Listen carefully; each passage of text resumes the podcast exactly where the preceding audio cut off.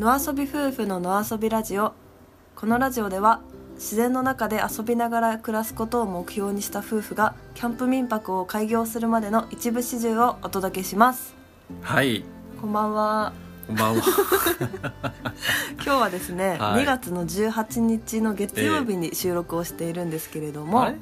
毎週月曜日、あそうそうの深夜なんですけれども。もう公開しなきゃダメなんじゃないの？そうなんです。ちょっとねあのー遅れてしまってるんですけれども。早速遅れてるじゃん。じゃあなんでかと言いますと昨日ですね17日にあの私たちのキャンプイベント初めてのキャンプ作戦会議 in こもり場をやってきたわけです。やってきましたよ。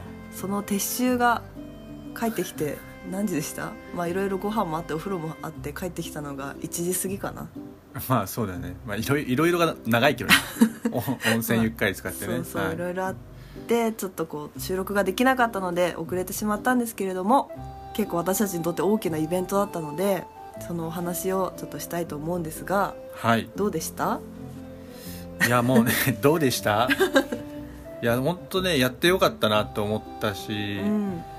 まあ、うん、大成功だったんじゃないですかね。う、ん。ね。結構みんな楽しんでくうんれてた感じが、仲良くなっててね。そあの感じも参加者さんがね。参加者さん同士も。うんうん。よかったなと、うんよかったですあれは。うん。うんじゃあちょっとどまあねんな、うん、どうどう良かったかっていうのをじゃうんあちょっと話していき話していきますか、はい。はい。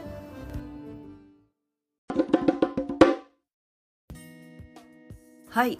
はい。ということでうん昨日初めてのキャンプ作戦会議 in こもり場というイベントを開催したわけなんですけれどもこれはキャンプ初心者さん向けのイベントということで、うん。私たちにとって2回目のイベントになるんですかね、そうですね、うん、1回目は？キャンプ男塾。キャンプしたことのない家族のお父さんとかうん。え旦那さんが、うん。えーちょっとこそ練できるようなっていうところで、まあメンズ向けのキャンプイベントをやったのが1回目うん。です。で今回はファミリーとかご夫婦に来てもらうみたいなイベントで、うん。全部で4家族が集まってくれました。はい。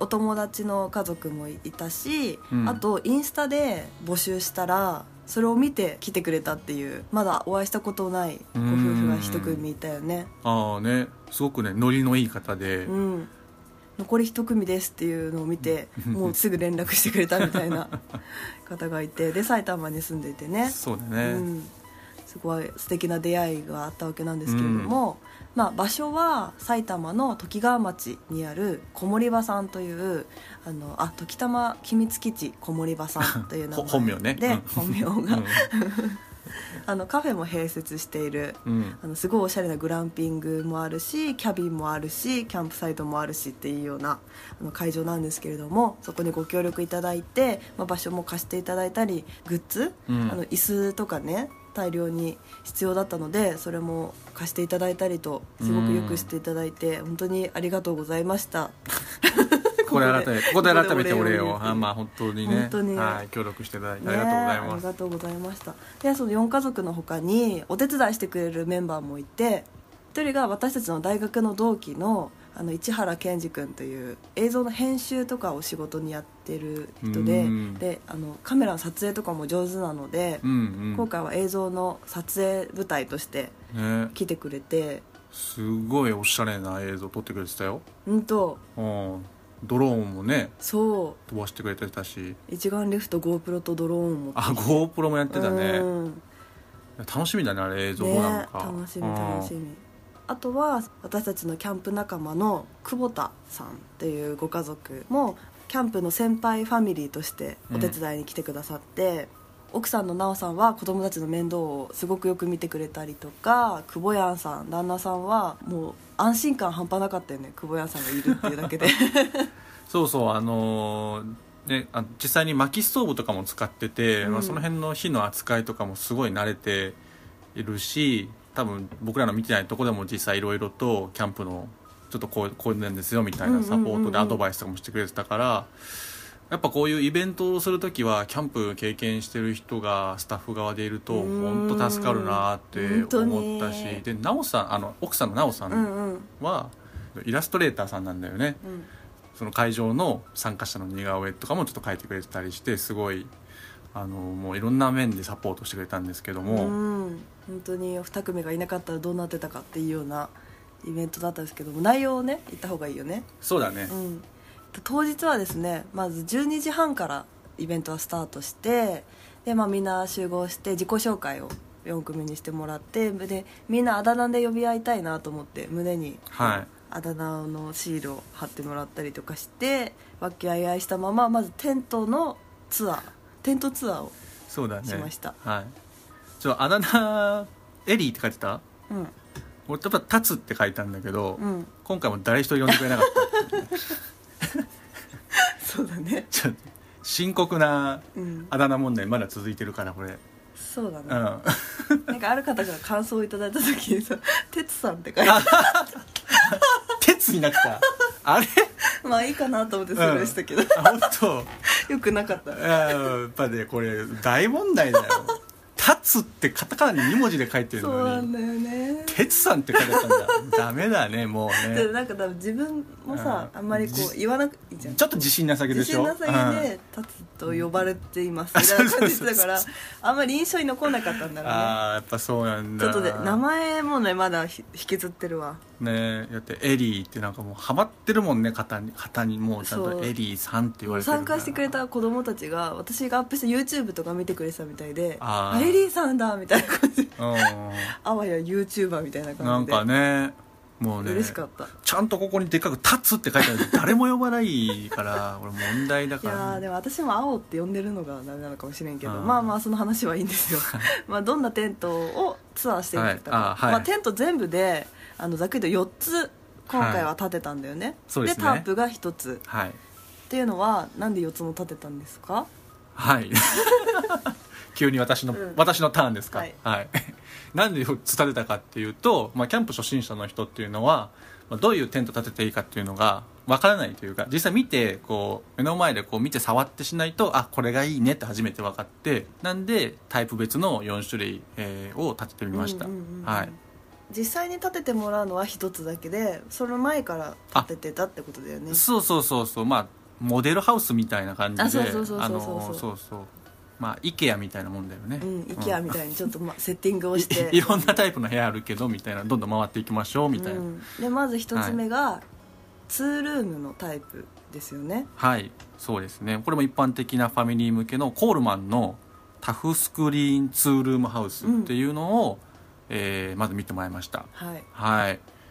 これあれだよね。もうファミリー向けザ・ファミリー向けって感じで、まあ寝るところ寝室とえー、と大きいこれ何前室じゃなくてもうリビング？まあリビングルームが,、うん。がもうセットになって建てれるっていう。くっついてるくっついてるっていうやつね。だからテントとタープが一体化していて全部仕切れるんだよね。そうそう。よ四隅が。四隅。四隅？うんうん。まあ らリビングルームが四冬隅もあにねあったかいっていうか。そうだね、うんあったかいしで全部メッシュになるから夏は虫が入らなくて、うん。日陰の中で涼しく過ごせますよっていうのが、うん。まあ、特徴と,、うん。とまず王道から紹介しましたね、はい。でまあその中に、まあ、一般的なキッチンだったり椅子だったり寝るところ？うんあのエアベッドとかも。エアベッドとか入れてみたりとか。入れてみてでい一個一個これはこういう用途でこういう人にはこういうのがおすすめですよみたいなものを、うん、ランタンの種類とかねガスとガソリンと。そうだね。もうそこでい一気にいろんな道具のね、うん。うんの説明もしつつ。したしたした。で結構みんないろいろ質問してくれてね盛り上がったよね。そうだね。もう一部屋目とかもう一つ目でもう質問がものすごく意外と予想よりもうん。もっとさらっといけるかなと思ったらずっとみんな質問してたから。うん。すごい興味津々で ね。見てくれてて、そうだったね。ね。そうだそうだ。でその後で次はソロタイプのテントかそうかそろそうだね。うんうん。でそれはその映像で手伝ってくれたケンジが実際に前の日に泊まったソロ仕様の一式なんだけど、うん。あでも私たちは実は前の日から泊まってました。私たち夫婦とケンジは。僕らはそのさっき言ったツールームに、うん。えー実際泊まってそうそう、ねちょっとセッティングがものすごく大変だったのであの泊まり込みで準備をして家から2往復してるからね会場まで往復2時間ね。あ かける2だからちょっとやばいよね。あやばいですよ、うん。はでまあソロタイプを見てもらった後に次はベルテントか。そうです。隣にねそのあのもうまずグランピングっていうかもう最近のまあちょっとおしゃれ系の、うん。えーテント。だからちょっとこう小物とか結構多いんだよ。クッションとかラグとか敷いたりとか、でそこに薪ストーブも入れて実際そうそうそうやったりとかドリームキャッチャーとか吊るしたりとか、うん。ゴージャスな感じね。そうですね。ゴージャスな感じ。でね、ソロテントはもう本当にこうミニマムうん、キャンプ、それに相反してこっちはね。うちょっとん、ゴージャスめなやつみたいな感じでこう対比を見てもらって。うんうん。あとはタープ。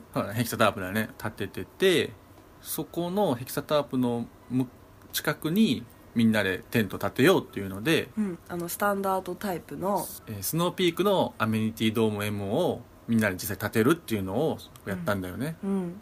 一般的なそのドームテントで小さい前室がついているタイプにプラスでタープを立てるっていうのをちょっとみんなに見せたくてやったんですけどここも結構盛り上がったよね。うん。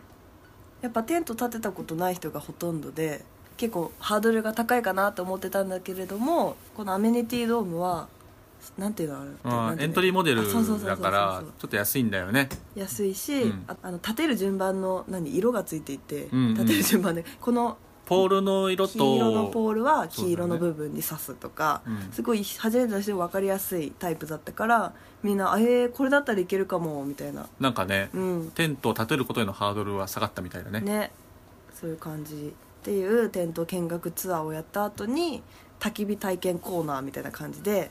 焚き火レクチャーは着火剤を使わずに、えー身近なものでも焚き火が起こせるよっていうことで、えー、と実際ポテトチップスと、えー牛乳パックとあと、まあ、松ぼっくりを使ってえー皆さんに、えー焚き火してもらおうっていうのを、それでポップコーンをみんなで誰が早く完成できるかみたいなのを一つずつ火を起こしてもらってやったよね。はいそうですね。でみんなでマシュマロをやったりマシュマロ食べれない人用に一応バナナも用意しといたから 焼きバナナみたいなことをしてもらったりとか。うん。っていうのをした後にあのカフェの中に入って作戦会議をもしましょうっていうことで小森場さんっていうのがカフェも併設しているキうん。ャンプ場なので、その中でみんなでこういろんなキャンプ道具を今日は見てきたけれども自分たちが実際やるとしたらどんなキャンプをしたいですか？みたいなものをイラストにしてもらおうみたいなことでうん。家族ごとに絵を描いてもらって発表してもらいました、うんうん。これもすごく個性的で楽しかったよね。あ楽しかった。本当はねあれ人出る。人出る 人が出るっていうかあれだけどね。なんかみんなやっぱり自分の好きなものとキャンプを組み合わせてる感じが面白かったなと思ったね。本好きな人はめちゃくちゃ本。飾っ飾ってか置いてあったし、うん。あの木の上にテントを張りたいみたいな人もいたよね。うん。でもやっぱね子供が面白かった、うん。なんか冷蔵庫も置いてたから普通に。冷蔵庫をここに置いて、冷蔵庫があって。冷蔵庫持ってくるとかってね。でテントの上が開いててうん。星が見えてあテントの床をさなんだっけ人工芝を引くみたいな。あれ面白かったよね。ね。あのねテントの中に人工芝引くんだと思って。うん斬新。ハンモックから落ちても痛くないようにって、ね、妹が落ちても大丈夫なようにって。優しいし。お姉ちゃんめっちゃ優しいって。だから子供の発想ってやっぱ面白いなとう思ったね。ん面白かった。っていうようなはい。イベントでした。というので一回切ります。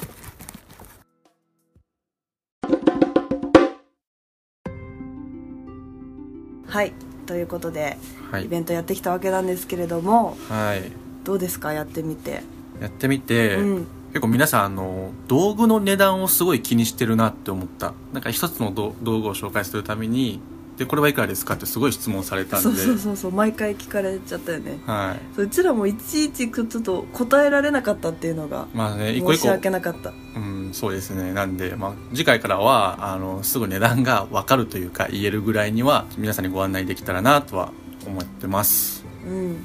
あと終了後に皆さんにアンケートを書いてもらったんですけれどもやっぱりこうもっと知りたかったことがあれば教えてくださいみたいな書いたら、やっぱりキャンプのご飯をうん。あのもっと知りたかったっっていうか、今度はキャンプ料理のイベントがあったら参加してみたいみたいな声が多くて、うんアウトドア料理結構需要があるんだなって思ったかなだね。やっぱみんな外で料理一回作ってみたいと思ってるんだなと思う、うん。ね。あとはこう夜のキャンプをどういうふうに過ごしたらいいのかみたいなこととか食器の片付け方や実際の調理の様子、はいはい。うん。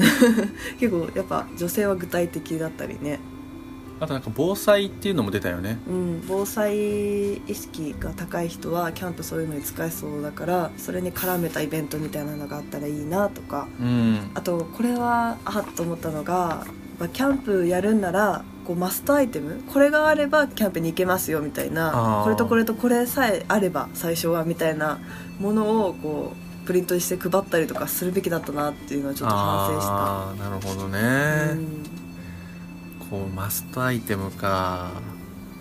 まあねこういうものを使うと便利ですよみたいな紹介はしたけどうん。これとこれとこれさえあればみたいな言い切ってあげた方があなんか買うこれを買えばいいのかってなって分かりやすいよね。あなるほどね、うん。まあ結構難しいんだけどねそれはね。なんかこう、うん。本当に絞ったらまあどこまで絞るかって一回自分たちもちょっと考えてみたいね。うんあとはやっぱキャンプ場情報ね。ああおすすめのキャンプ場、うん、先輩キャンパーのなおさんがあのみんなに話してくれたのがファミリーで行くんだったら高規格キャンプ場にうん。を選んだ方がいいですよって言っててくれてて、うんうんやっぱトイレとか水場がちゃんとしてるところっていうのは最近はあるからそういうところをおすすめしますみたいな風に言ってくれてそういうのはこの近くだったらこことこことみたいな風にすぐ案内できれば確かに。もっとね。確かに。具体的な次の何か道筋をもっとねうん。見せてあげれればなとはちょっと思ったね。そうだね。だからキャンプ民泊を今後完成させた暁にははい。そういうような提案もねそうだね。できるように。っうん。ていう気づきがあったのでものすごくありがたい機会でしたね。うん。まあ、何よりもね自分たちが一番楽しかった。やってて。うん楽しかっった楽しかった。た前日の準備から楽しかったし。うんいや本当にもう参加者の皆さんにも助けられたし手伝ってくれたメンバーにもがいたからできたっていうようなうん。イベントでした、はい。またねこんな感じでイベントをどんどんやっていくのではい。またあのお知らせ皆さんにしたいなと思ってます。はい。はい。ということで今回は初めてのキャンプ作戦会議というイベントのはい。振り返りでした、はーい。ではまた来週の月曜日にお会いしましょう。バイバーバイバイ